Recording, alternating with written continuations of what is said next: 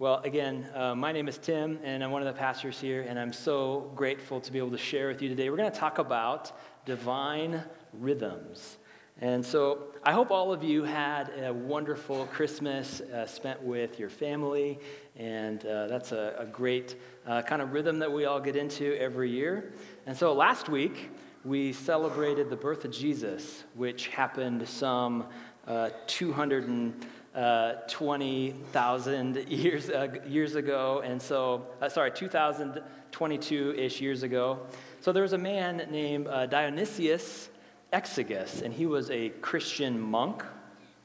And he established the um, Anno uh, Domini dating system in 525.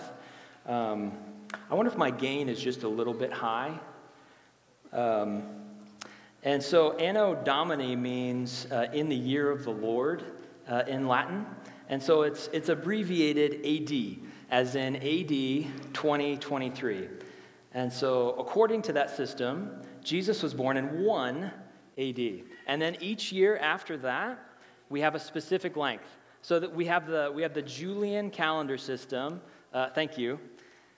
And, and in the, the Julian calendar system, one year was 365.25 days long. But in the year 1582, a pope, Gregory II, instituted what we now have, which is the Gregorian calendar system. And so now our year is 365.2422 days. And that more accurately reflects the way that the earth revolves around the sun. And so now we have a more accurate year, a more accurate leap year. So there have been 2,022 some revolutions around the sun since Jesus came to earth as a baby boy in Bethlehem. And this is a predictable cycle 24 hours a day, morning, afternoon, and evening. There are seven days a week. There are 52 weeks a year. And then it repeats it's, it's a cyclical rhythm. And, and there's some debate as to whether the ancient Babylonians or as to whether the ancient Israelites started the seven day week. But if you read Genesis, you know that God was the one who started our seven day week. But there's a whole mess of history that has led us to measuring time as we currently measure it. But where there's no debate is that time has a rhythm to it. But what if there wasn't a rhythm to the passing of time? What if time wasn't cyclical, as in 24 hours and 365 days and, and a year? But what if time was linear? What if, what if the sun and the earth moved forward on this linear path of, exi- of existence? So, so the sun and the earth are just traveling through space side by side on this parallel trajectory. So the earth never rotates and it doesn't go around the sun. So days don't exist and years don't exist. There's just a sun and the earth traveling through space. What, what would be different about that? Well, everything would feel like one long, continuous day, right? And so when things are good, life would feel good and it would feel like it would just last forever. But when things are bad, in one long continuous day, man, there, is, there would feel like there is no end to the pain and suffering. And so, if there's no rhythm to time, no discernible way to, to tell one day from the next, our suffering would intensify by many orders of magnitude. But what if, what if the earth rotated but didn't revolve around the sun? So you would have days, but you wouldn't have years. Well, we would have to keep track of time differently in that case, too. And so today would not be December 31st, 2023. This would be day 738,520 since Jesus was born. Alyssa and I got married on July 28th in 2007. But that wouldn't be the day that we would keep track of. We would keep track of the day 732,884 since Jesus was born. So without years, we would have a totally different rhythm. So aren't you thankful that we have the rhythms in place that we do, that we have a rhythm in our time? And so, what, what is rhythm? Well, first of all, uh, rhythm is one of the trickiest words to spell in all of the English language. And I misspelled it numerous times as I was uh, typing this out. So you might find a misspelling on the slides. We'll see. But rhythm is order, rhythm is intentional, rhythm is designed, rhythm is this repeatable pattern that we have. And so patterns are discernible by intelligent beings. There's rhythm everywhere, there's rhythm in everything. And since there are patterns and rhythms everywhere, there's, there's actually a philosophical debate right now as to whether or not true randomness exists or a lack of predictable pattern or rhythm. And since rhythm is noticeable, um, it also tends to uh, become kind of like this baseline that we may take for granted. We don't always notice um, everything that is happening around us, but what we do know is that God loves rhythm. And in Genesis 1, we see this rhythm that God produces uh, that he starts with. And there's this rhythm even in how it's written. And God said is repeated over and over in Genesis 1. And there was morning and there was evening is repeated in Genesis 1. So God establishes this rhythm of time. Six days shall you work, and on the seventh, rest. This is predictable, it's a repeatable pattern. And God said, The sun will rise in the morning and the sun will set in the evening. And then the next day, it's going to happen again. 365.2422 days every year, and then the next year will begin. And so the earth has a predictable pattern of rhythms that has, it has had for ages. Now, have you ever seen um, any of these images from space um, of the earth that it's like appearing to breathe? Uh, through the seasons and through the passing of time.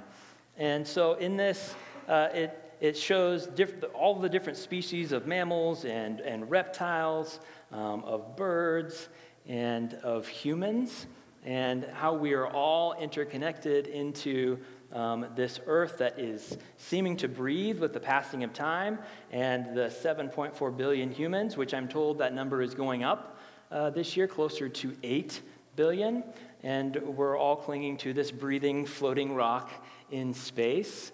Um, and Earth is an absolute miracle that it exists.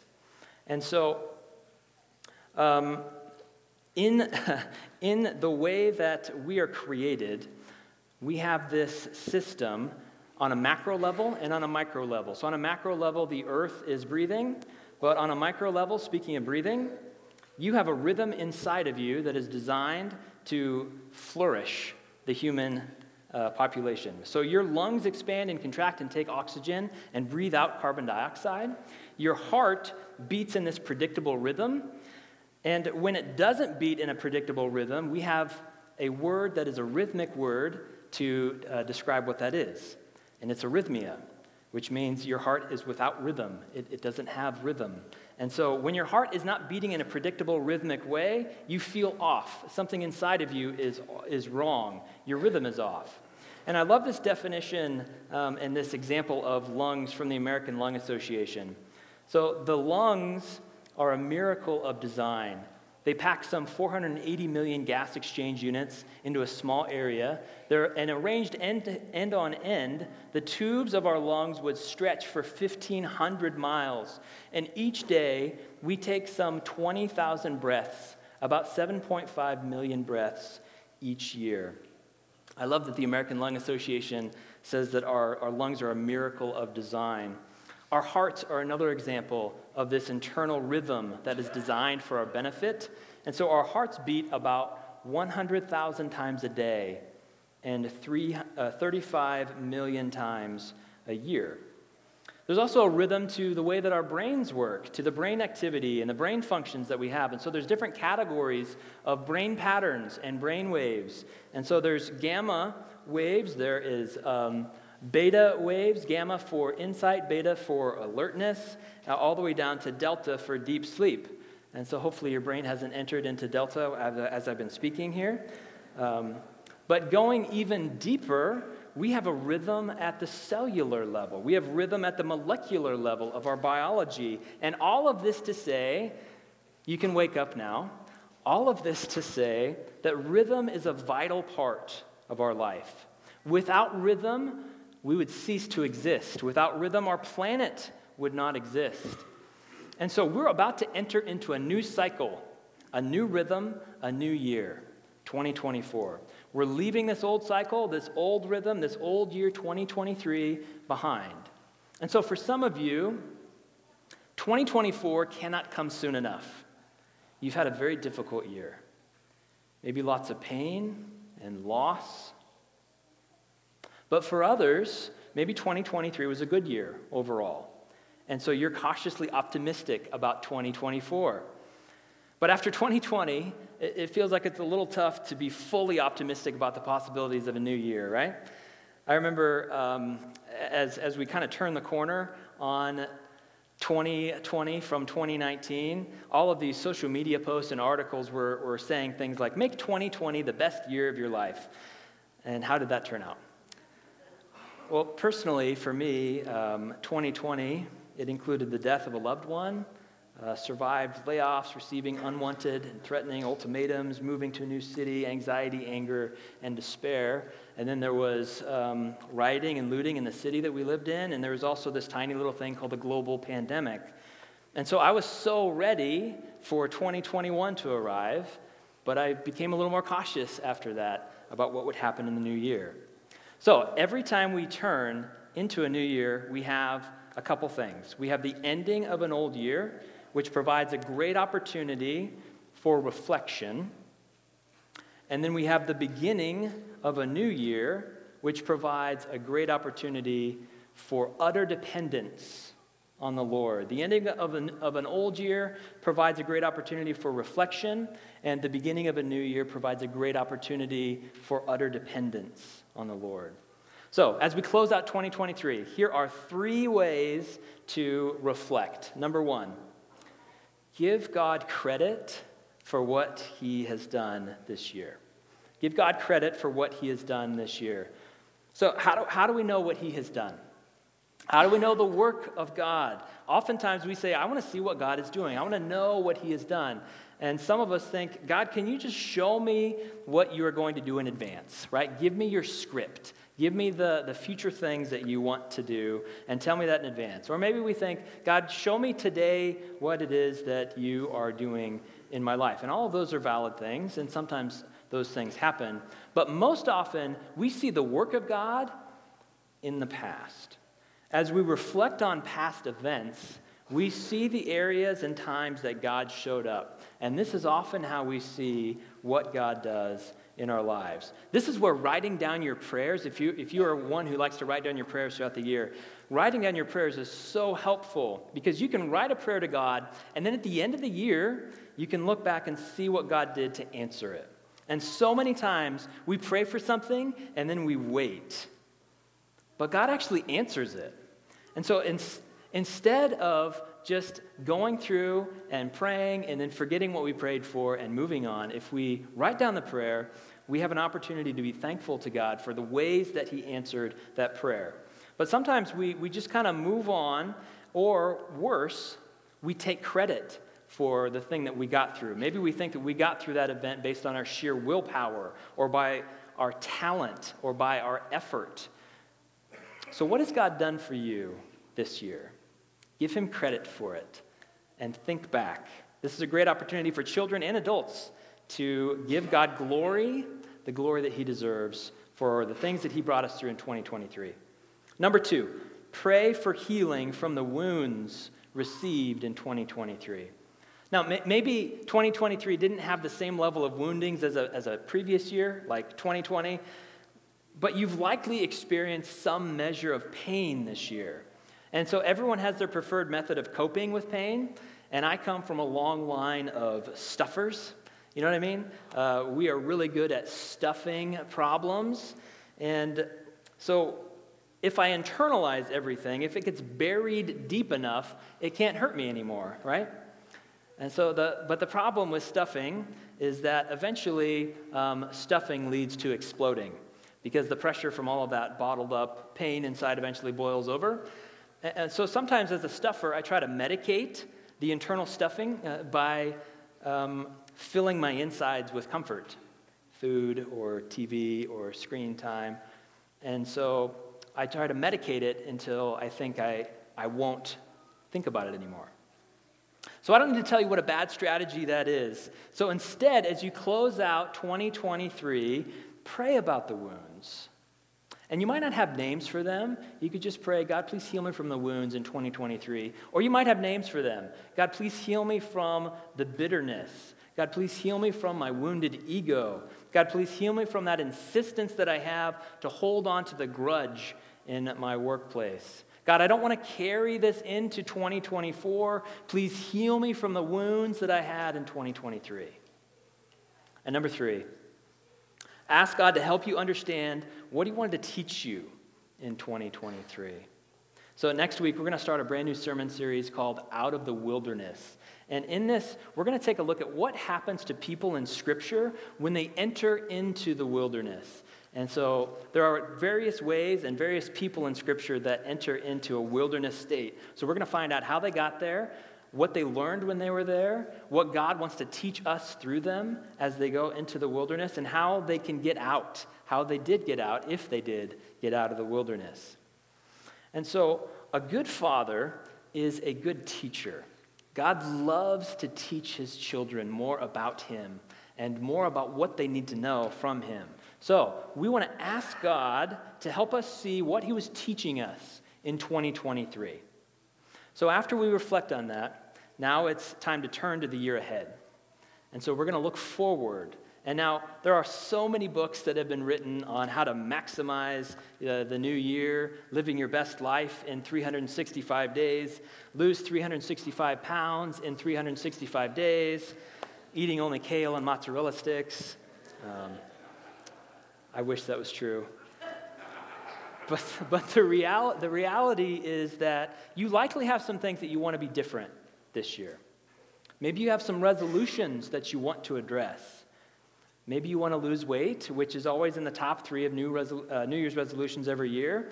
So maybe you formulate a plan. You psych yourself up, and January 1st hits, and you think, well, I mean, it's still a holiday on January 1st, and I still have two dozen Christmas cookies to eat, plus the holiday ham. I'm going to start tomorrow. And so then January 2nd hits, and you get a membership to a local gym, and you're pumped. You can do this, and you work out, and then you head home to polish off the rest of that holiday ham. But you keep working out the rest of that week, right? And then week two happens and you're still kind of psyched up. But by week three, statistically, most of us are losing interest, right? And in Febu- by February, the majority of people have already given up on their resolutions. So, again, pages have been written on why resolutions fail, but one simple reason is that change is hard. And if you want to change habits, it requires a massive amount of effort and dedication. And most of us just feel like we don't have the time for that. We also tend to think about it in huge chunks. We think about the entirety of the change over time. We usually think about where we want to be or where we think we should be, and we aren't satisfied until we get there. So we're often get we get overwhelmed by the amount of change that we need in order to get to that specific goal. So when we try to lose weight, we think about the entirety of the amount of weight we, we want to lose. So if I say I want to lose 30 pounds, in my mind, I'm going to obsess about the total amount of that weight until it all goes away. And that's just going to sit in my brain, this massive goal. And there's only relief in my mind when that goal is finally achieved. And so mentally, I'm taking on this resolution through the entire year all at once, and it's too much to handle. And I don't know about you, but I have made one year plans and I've made five year plans that have exhausted me. And so what I'm doing is taking on more than I was meant to take on. And, and Jesus actually offers us a better solution than trying to take all of this on at once. And it's a simple principle, and it's found in both the Old and the New Testament. And it's this idea of the daily provision. So we're going to take a look at Matthew chapter 6. So again, a new year is a great opportunity to find utter dependence in the Lord. So turn with me, if you would, to Matthew chapter 6. So we're going to start in verse 7. And when you pray, do not heap up empty phrases as the Gentiles do, for they think that they will be heard for their many words. Do not be like them, for your Father knows what you need before you ask Him. Pray then like th- this. Our Father in heaven, hallowed be your name. Your kingdom come, your will be done, on earth as it is in heaven. Give us this day our daily bread, and forgive us our debts, as we also have forgiven our debtors. And lead us not to temptation, but deliver us from evil. The preface for this beautiful prayer is Your Father knows what you need before you ask Him. So, so, what's the point, right? Why pray if God already knows what we need? Why doesn't He just give us what we need without us asking so we can move on? Well, the book of James addresses people who have decided not to pray. And so, James chapter 4, 2 to 3 says, You desire and do not have, so you murder. You covet and cannot obtain, so you fight and quarrel. You do not have because you do not ask. You ask and do not receive because you ask wrongly to spend it on your passions. You do not have because you do not ask. A few verses later, um, after Jesus shares the Lord's Prayer in Matthew 6, in Matthew chapter 7, verses 7 to 11, Jesus says this Ask, and it will be given to you. Seek, and you will find. Knock, and it will be open to you. For everyone who asks receives, and the one who seeks finds, and to the one who knocks it will be opened. Or which one of you, if his son asks him for bread, will give him a stone? Or if he asks for a fish, will give him a serpent?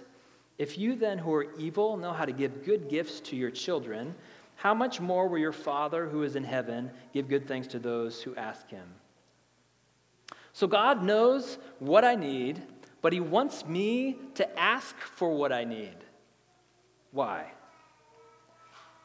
Well, it, it takes humility to admit that I need something. I realize just how dependent I am when I have to ask for something that I need. Our, our two sons, our two boys, need food and water every day, every single day. It's kind of annoying. but we, we provide food for them every single day. We know that they need it, but we still want them to learn humility and to ask and to say please and thank you.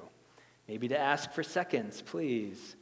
Our boys also love orange Fanta, and they ask for it all the time. And as their father, I know that they need orange Fanta as much as I need to eat 37 Christmas cookies.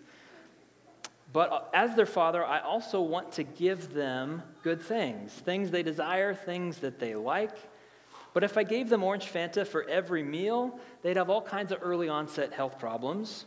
So they get to drink orange Fanta on occasion when we make their dreams come true. But, but they always have their food and their water needs met. And if I'm honest, Alyssa is much better at regulating the food that our boys eat than I am. But what we're doing is we're trying to to raise humans that are not entitled. Have you met people who seem entitled? They, they don't ask for their needs, they demand them. They're pushy, they're rude, and this is what happens when people receive their needs without asking for them. They just expect them. They feel like they are entitled to them, and in their mind, they're owed whatever they need. And there's this old adage that says real power means never having to apologize.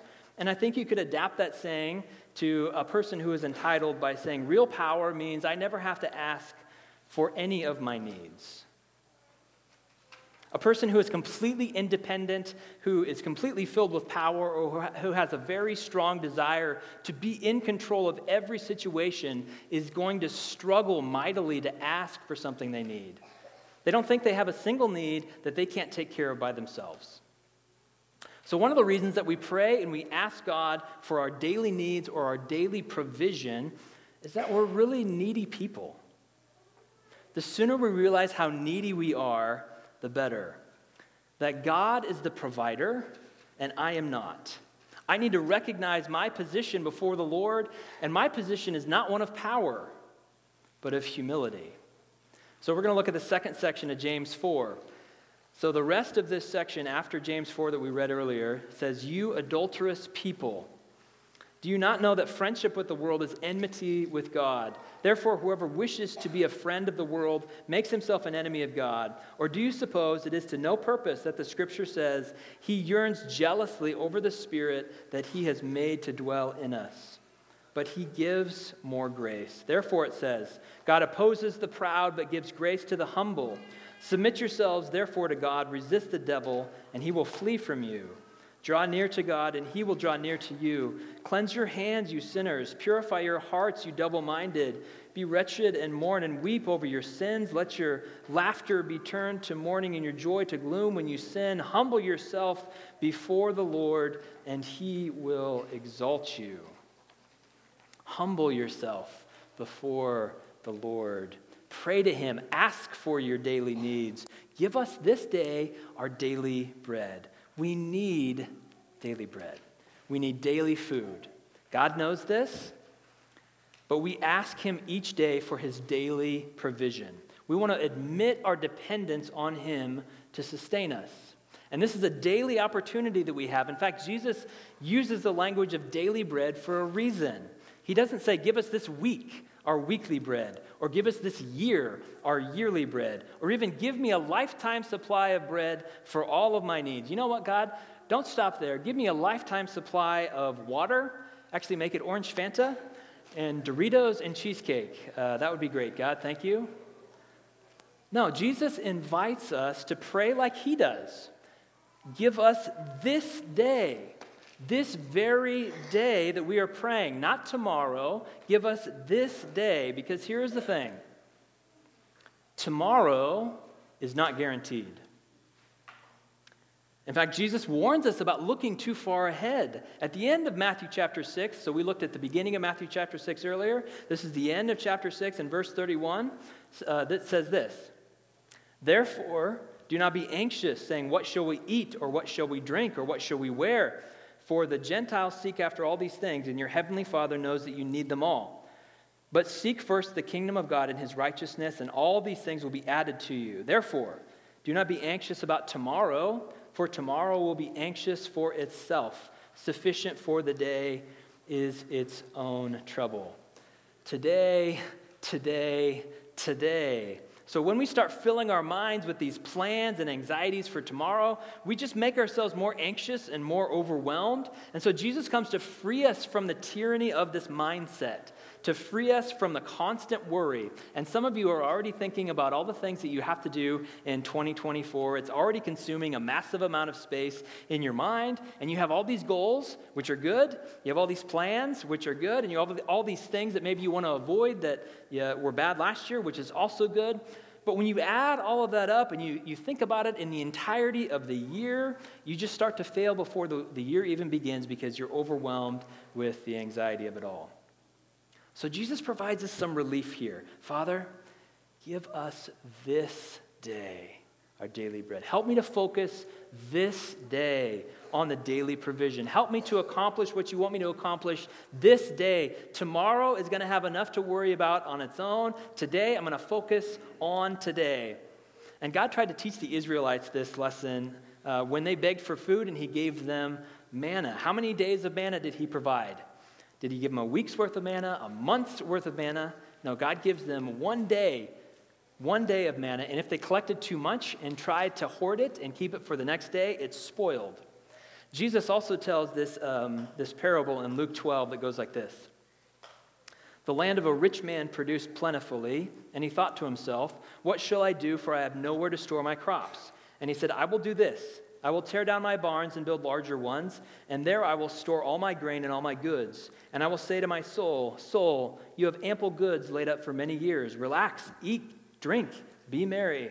But God said to him, Fool, this night your soul is required of you, and the things you have prepared, whose will they be? So is the one who lays up treasure for himself and is not rich toward God.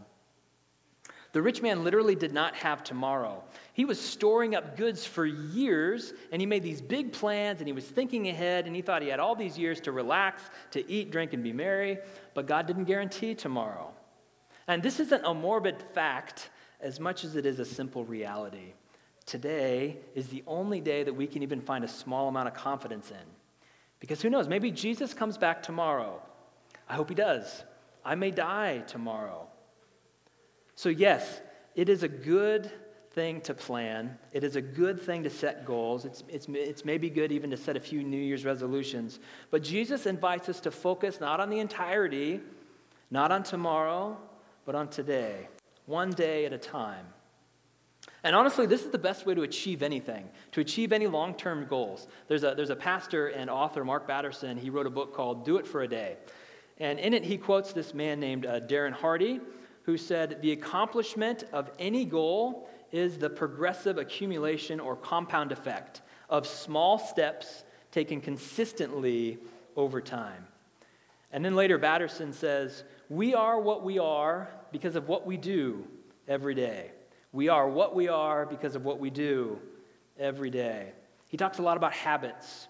All of us have these micro habits and these macro habits. So, a micro habit is something like the way you brush your teeth or the way that you hold a fork. And a macro habit is any coping mechanism that maybe you use um, when you are feeling defensive or maybe you use when you're criticized. So, starting, starting in 2020, uh, one of the macro habits that I picked up to cope with the amount of stress that I was dealing with was snacking. Um, I also stopped exercising. I loved snacking on anything, but particularly I loved double stuffed Oreos. Man, I don't know what they put in those, but it sends off fireworks in my brain when I eat them. And I literally can't eat one. I don't, I don't, I don't know what they do in those. It's probably illegal. But my, my addiction to double stuffed Oreos was so bad that when I had COVID and I lost my sense of taste and smell, I still ate Oreos. I couldn't taste them, but it was the texture. Even the texture was soothing and comforting to me. And I thought, okay, I want an Oreo to be the first thing that I can taste again. So I thought maybe this one will be the one that I can taste. maybe this one. Maybe this one. So you'd think that, you know, losing your sense of taste and smell would mean you lose weight. No, I gained weight during, during that time. But if you've ever tried to um, go without something that you have craved like that, you know what a challenge it is. And so earlier this year, I felt like I needed to try to get back into some semblance of shape, a shape that's a little less round. Um, and so I thought there's some things that I need to work on. But I started to get overwhelmed by it because I, th- I thought about the entirety of the problem. I thought about where I wanted to be versus where I was, and it was overwhelming. And then a couple things happened. I was reading devotionally through Matthew, and this idea of the daily provision uh, struck me again. And then I also read about uh, the race to the South Pole in 1911. Are you, are you familiar with this? So there's a, there's a guy named uh, Amundsen. I'm sure I'm mispronouncing it, and he looks like a very happy man. Uh, um, he took an expedition to Antarctica, and he became uh, to become the first team to reach the South Pole. And there was another man named Sir Falcon Scott which is just a fantastic name. He took his own expedition in 1911, and he wanted to be the first to reach the South Pole. So they're both doing this in 1911, two different teams. They had different ideologies, different ways of doing it. They had very different um, teams and strategies, and so the race was on. But there was one difference that stood out between the two teams. So Amundsen's team, they took a calculated and a measured approach. And so after some mild setbacks, they eventually settled into a rhythm, and they did their best to travel a similar length of time every day. So if the weather was good, they traveled for five to six hours. If the weather was bad, they traveled for five to six hours. Even when they made good time on good days, they still cut themselves off at traveling for five to six hours. And so this kept them refreshed and rested. On the other hand, Robert Falcon Scott's team, which again is just a fantastic name, he went as fast as he could with his team, as far as he could whenever the weather was good. So they would push themselves and maybe go as many as 30 miles in one day, but then they'd have to rest for maybe three days afterwards because they were exhausted. They would rush and then stop, and rush and then stop, and rush and then stop. And guess who made it to the South Pole and back? It was Amundsen's team, the one that traveled for five to six hours, whether the weather was good or not. Captain Robert Falcon Scott's team, sadly, they did make it to the South Pole. They made it after Amundsen's team, but then they died from exhaustion on their way back. And it's a tragedy, right? And, but it's a, it's a tragic story with an invaluable lesson. And it's a lesson that God has been trying to teach human beings for centuries. And what is the lesson? Daily rhythm. This is the day. Daily provision is vital. It is literally designed into the fabric of our existence. We have these macro rhythms like days and years and rhythm cycles of time. We have these micro rhythms like the beating of our hearts and the breath of our lungs. It's almost like God wanted us to feel his rhythm inside of us. Each time our heart beats, each time we take a breath, it is God's daily rhythm inside of us. And every single day, we have this opportunity to worship God through the daily provision. And we worship a creator who loves rhythm, and he revealed his divine details in numerous rhythms and designs and patterns throughout creation. And so each day, day by day, whether it's good weather or bad, good seasons or bad, good feelings or bad feelings, when we want to and when we don't, our rhythm is to worship. So maybe your New Year's resolution will include something physical, like losing weight. Maybe it's going to include something mental, like taking care of your mental health. Maybe it's going to include something emotional, like you're going to write the highs and lows of your days and then give them to the Lord each day. Or maybe it's going to include something spiritual. If it includes something spiritual like reading scripture, prayer, fasting, generosity, or, or service, if you choose a spiritual goal, maybe you try to read scripture each day for five minutes or 10 minutes. You can even set a timer. So each day, whether you feel like it or not, you're going to read scripture for five minutes. And if you're feeling good and want to keep going, that's great. But it might help you to develop a rhythm by reading for the exact same length every day. And so, just like the South Pole expedition team who went five to six hours, regardless of whether the weather was good or whether it was bad, they kept the same daily rhythm. And that's how these good habits end up being formed, these good rhythms. And so, when I started uh, early, earlier this year about getting serious about um, making my shape less round, I set a daily goal of 15 minutes. And so I said, I'm going to exercise for 15 minutes, whether I want to or not. And eventually, those 15 minutes became a habit. And now, at, at first, finding 15 minutes in my day was, was really hard. It was very hard, actually. My schedule is kind of all over the place. I sometimes have late nights, I sometimes have early mornings. And depending on the week, I don't know um, whether I'm going to have a consistent time or not. So, um, whether, whether it happened in the morning or lunch or evening, um, at the beginning of every day, I try to plan 15 minutes somewhere. And so, after a while, 15 minutes became a routine. And then somehow I had this desire that I wanted to spend even more time. And so 15 minutes expanded after a while. But if I'm honest, I fell off the wagon this last week. Um, so I need to start over again. But all this started with this concern and then this desire to have a daily rhythm, a daily devotion. And so it started by asking the Lord for daily provision. Lord, please help me this day. Tomorrow is its own thing. I'm not going to worry about that. I might not even be here then. So please help me this day. If it is your will, help me to exercise for 15 minutes today. Help me to read scripture for 10 minutes today, for five minutes today. Jesus provides these incredible ways that we can come to him and ask for his help daily. He provides another rhythm at the end of his life, and he wants his disciples to follow this. He gathers all of his disciples in a room and he tells them that he's going to suffer and die. He says he's going to be betrayed by someone there in the room. And as they're sharing this meal, he breaks bread and he blesses it. Father, give us this day our daily bread. And he gives it to his disciples to eat.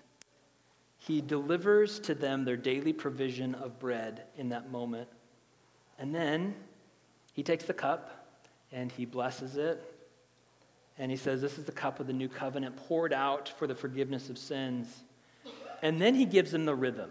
Here it is.